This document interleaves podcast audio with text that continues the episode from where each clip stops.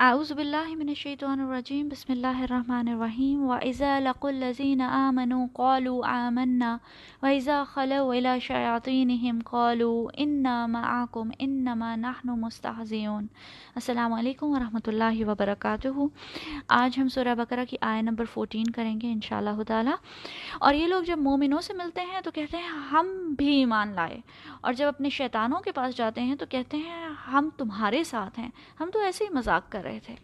یہ منافقین کا پبلک اور پرائیویٹ عمل کا ڈفرینس ہے۔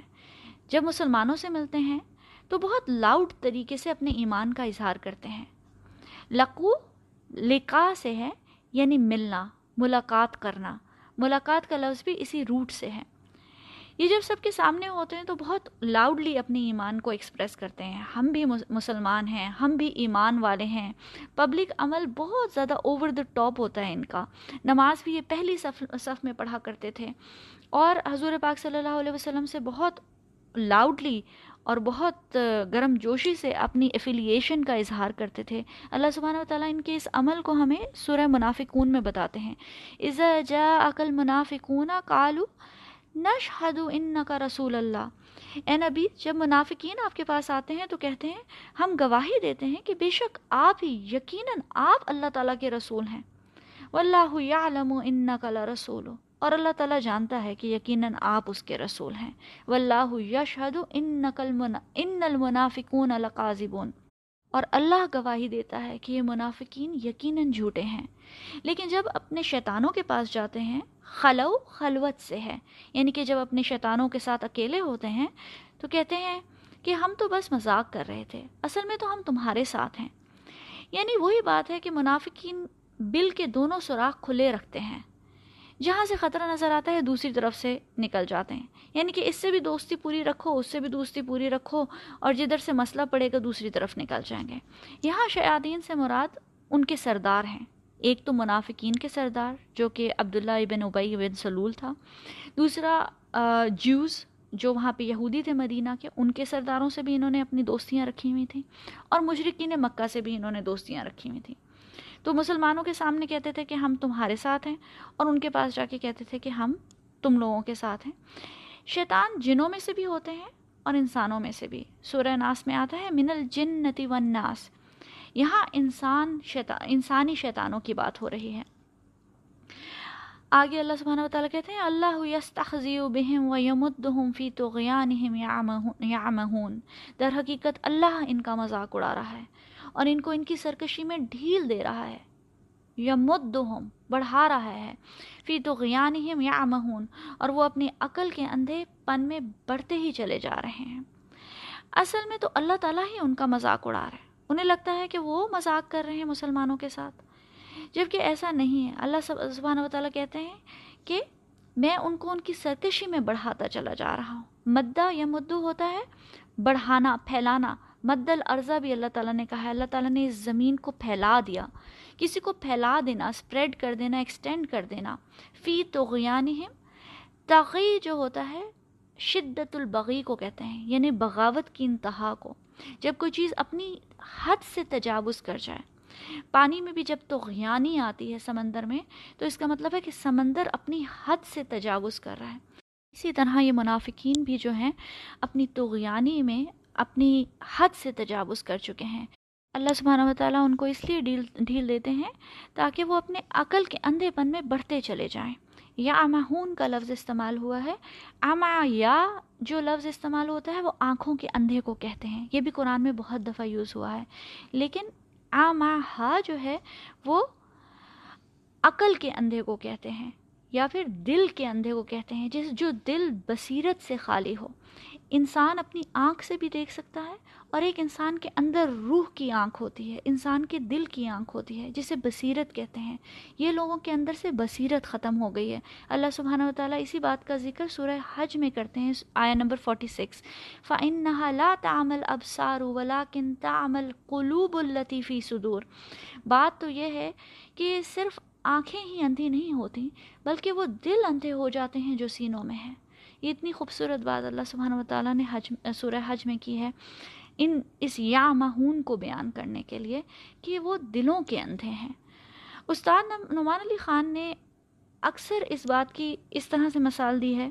کہ اللہ تعالیٰ ان کے ساتھ کس طرح مذاق کر رہا ہے کہ ایک کتے کی مثال لیں کہ اس کا مالک جو ہے اس نے اس کے گلے میں پٹا ڈال کے اس کو ایک لیش ڈالی ہوتی ہے۔ اگر تو لیش چھوٹی ہو تو کتا ذرا سا سڑک پہ جانے کی کوشش کرتا ہے، بھٹکنے کی کوشش کرتا ہے تو مالک کھینچ لیتا ہے۔ لیکن فرض کریں کہ اگر مالک جو ہے سو فٹ کی لیش ڈال دے تو کتے کو سو فٹ تک یہی لگتا رہے گا کہ وہ آزاد ہے۔ وہ جہاں دل چاہے گا جائے گا، جو مرضی تباہی اٹھانا چاہے گا اٹھائے گا، وہ اپنی تغیانی میں بڑھ جائے گا۔ یہاں تک کہ سو فٹ جب آئے گا، تب اسے پتہ چلے گا کہ اس کے تو گلے میں پٹا ڈلا ہوا تھا۔ اس کا تو مذاق اللہ اڑا رہا تھا۔ جب اس کی گردن کھینچے گی، تب اسے پتہ چلے گا کہ وہ جو ساری نافرمانی تھی، اس وقت اللہ سبحانہ و تعالیٰ اس وقت بھی اس کی رسی اللہ سبحانہ و تعالیٰ کے ہاتھ میں تھے تو یہ ایک بہت اچھی اگزامپل ہے، فی تو غیان یا مہون کی۔ یہ اللہ تعالیٰ کا احسان ہوتا ہے کچھ لوگوں پہ کہ جن کی رسی اللہ تعالیٰ کھینچ کے رکھتا ہے۔ تھوڑی سی غلطی پہ بھی رسی کھینچ جاتی ہے اور بندہ آن ٹریک آ جاتا ہے۔ لوگ اکثر کمپلین کرتے ہیں کہ ہم چھوٹی سی بھی غلطی کرتے ہیں تو فوراً ہمیں ایسے لگتا ہے جیسے سزا مل گئی۔ اس کا شکر کرنا چاہیے۔ اگر رسی دراز ہو جائے تو زندگی گزر جاتی ہے اور پتہ نہیں چلتا کہ انسان غلط کر رہا ہے، کہ انسان غلطی پہ ہے۔ اپنی تغیانی میں انسان اندھا ہو جاتا ہے۔ آگے اللہ سبحانہ و تعالیٰ کہتے ہیں، اولائک الذین اشتروا الضلالة بالهدى فما ربحت تجارتهم وما كانوا محتدین یہ وہ لوگ ہیں جنہوں نے ہدایت کے بدلے میں گمراہی خرید لی۔ مگر یہ سودا ان کے لیے نفع بخش نہیں ہے اور یہ ہرگز صحیح راستے پر نہیں ہے۔ اللہ سبحانہ و تعالیٰ بہت دفعہ بزنس اور تجارت کی لینگویج استعمال کرتے ہیں قرآن میں، کیونکہ خاص طور پہ مکہ میں جب قرآن نازل ہوا تو ان لوگوں کی مین انکم کا سورس جو تھا وہ بزنس ہی تھا۔ وہ مکہ سے چیزیں لے کر جایا کرتے تھے، سیریا اور پرشیا، اور وہاں سے چیزیں خرید کے واپس لے کر آیا کرتے تھے۔ اور ان کو بزنس اور تجارت اور پروفٹ اور نفع اور منافع بخش ڈیل ان ساری چیزوں کا بہت اچھی طریقے سے پتہ تھا۔ وہ اس زبان اور بزنس کی لینگویج کو جانتے تھے۔ اور بارٹر ٹریڈ بھی اس زمانے میں بہت عام تھی یعنی کہ ایک چیز دے کے دوسری چیز لینی، جیسے کھجور دے کے گندم لے لو یا باڑ لے لینا ہے تو گندم دے دو۔ اس طرح ان ایک چیز دے کے دوسری چیز سے وہ تجارت کیا کرتے تھے۔ انہوں نے ہدایت دے کے گمراہی لے لی۔ اللہ سبحانہ تعالیٰ کہتے ہیں کہ اس سودے میں، اس تجارت میں، اس بزنس ڈیل میں انہیں کوئی منافع نہیں ملے گا۔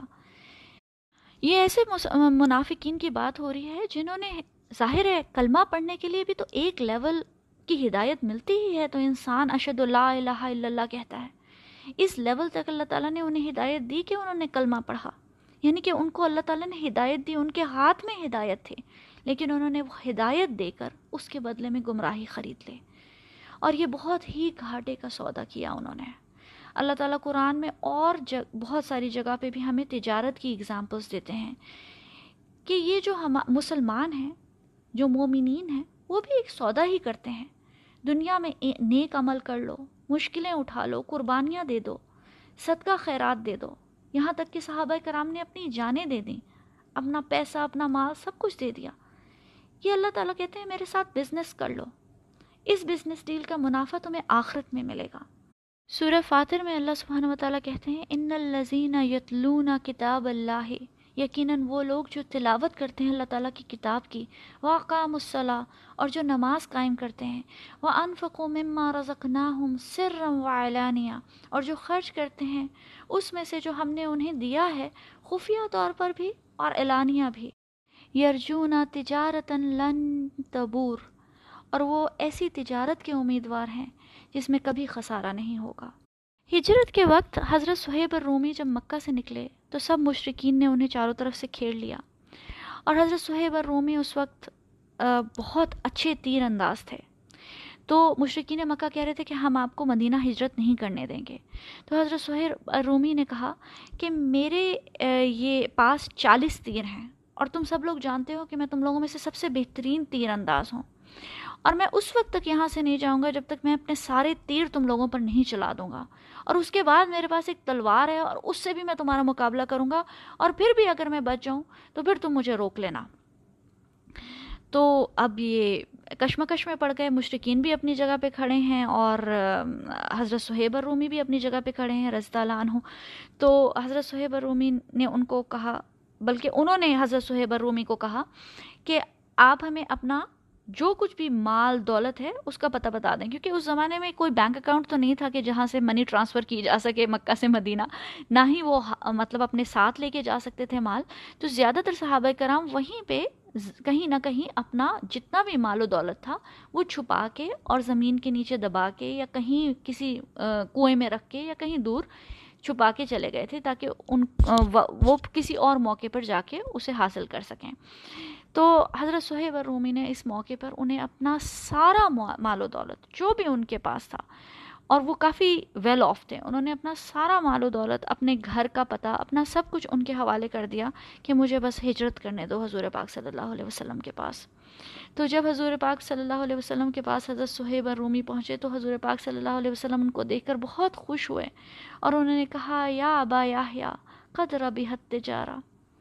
کہ اے ابو یاہیا یہ ان کی کنیت تھی۔ تم نے بڑا ہی نفع بخش سودا کر لیا۔ تو وہ بہت خوش ہوئے حضرت صہیب رومی اور انہوں نے کہا، کیسے یا رسول اللہ صلی اللہ علیہ وسلم؟ تو رسول پاک صلی اللہ علیہ وسلم نے بتایا کہ اللہ پاک نے تمہارے لیے قرآن میں ایک آیت بھیجی ہے۔ اور وہ سورہ بقرہ کی ہی ایک آیت ہے، وَمِنَ النَّاسِ مَن يَشْرِي نَفْسَهُ ابْتِغَاءَ مَرْضَاتِ اللَّهِ وَاللَّهُ رَؤُوفٌ بِالْعِبَادِ۔ اور بعض لوگ ایسے بھی ہیں کہ اللہ تعالیٰ کی رضا کے لیے، اللہ تعالیٰ کی رضا کی طلب میں اپنی جان تک بیچ ڈالتے ہیں۔ تو یہ حضرت صہیب الرومی کے لیے آیت نازل ہوئی اور اللہ سبحانہ و تعالیٰ کے نبی پاک صلی اللہ علیہ وسلم نے کہا، یا ابا یا قدر ابی حد تجارہ۔ تم نے بہت ہی نفع بخش تجارت کی ہے۔ تو یہ تجارت کا کانسیپٹ تھا صحابہ کرام میں اور ادھر منافقین کی بات ہو رہی ہے کہ انہوں نے کتنا گھاٹے کا سودا کیا ایک طرف صحابہ کرام تھے جو اپنا سب کچھ دے کر اللہ تعالیٰ کی رضا خرید رہے تھے، اور یہ ہیں کہ جن کے ہاتھ میں اللہ تعالیٰ نے ہدایت دی اور انہوں نے اسے بیچ ڈالا۔ تو یہ ہماری تین آیات ہو گئیں۔ انشاءاللہ نیکسٹ ٹائم آئے نمبر سیونٹین کریں گے۔ السلام علیکم ورحمۃ اللہ وبرکاتہ۔